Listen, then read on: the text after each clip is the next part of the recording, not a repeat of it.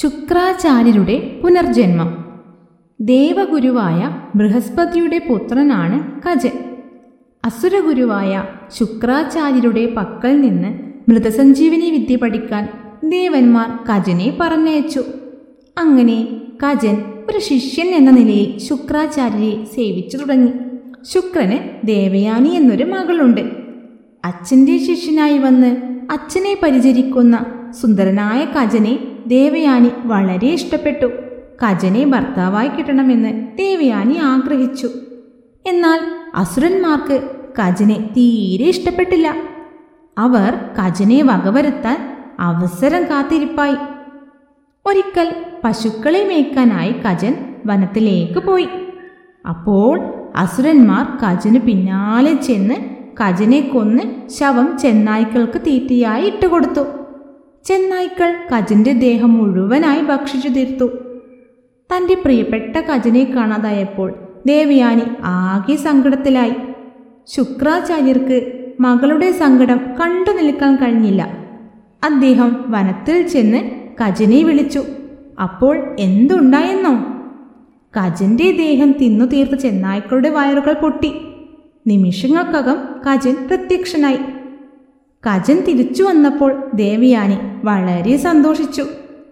എന്നാൽ അസുരന്മാർ കജനെ വകവരുത്താൻ പിന്നെയും തക്കം പാർത്തിരിപ്പായി. പിന്നീടൊരിക്കൽ അസുരന്മാർ കജനെ പിടികൂടി കൊന്ന് അരച്ചു കടലിൽ കലക്കി. ദേവയാനി വീണ്ടും കരച്ചു തുടങ്ങി. ശുക്രാചാര്യർ കടൽ തീരത്തെത്തി. അദ്ദേഹം കജനെ പേരെടുത്ത് വിളിച്ചു. അപ്പോഴും കജൻ ജീവിതത്തിലേക്ക് മടങ്ങി വന്നു.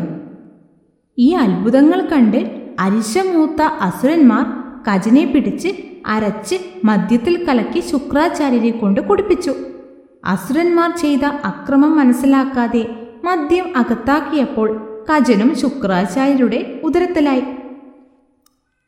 കജനെ കാണാതെ താൻ ഒരു നിമിഷം ജീവിച്ചിരിക്കയില്ലെന്ന് ദേവയാനി പ്രഖ്യാപിച്ചു.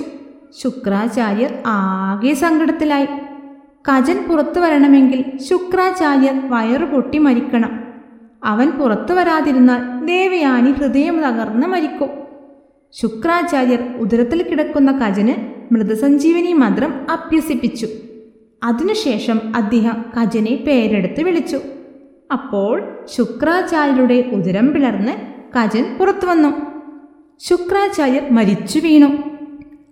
എന്നാൽ കജൻ ശുക്രാചാര്യരുടെ വയറിൽ നിന്ന് മൃതസഞ്ജീവനി മന്ത്രം പഠിച്ചിരുന്നു. മൃതസഞ്ജീവനി മന്ത്രം ഉച്ചരിച്ച് ശുക്രാചാര്യരെ ജീവിതത്തിലേക്ക് തിരിച്ചു കൊണ്ടുവന്നു. അങ്ങനെ താൻ അരച്ച് കലക്കി കുടിച്ച കജൻ തന്നെ ശുക്രാചാര്യർക്ക് പുനർജന്മം നൽകി. കജന് മൃതസഞ്ജീവനി മന്ത്രം പഠിക്കാനും കഴിഞ്ഞു.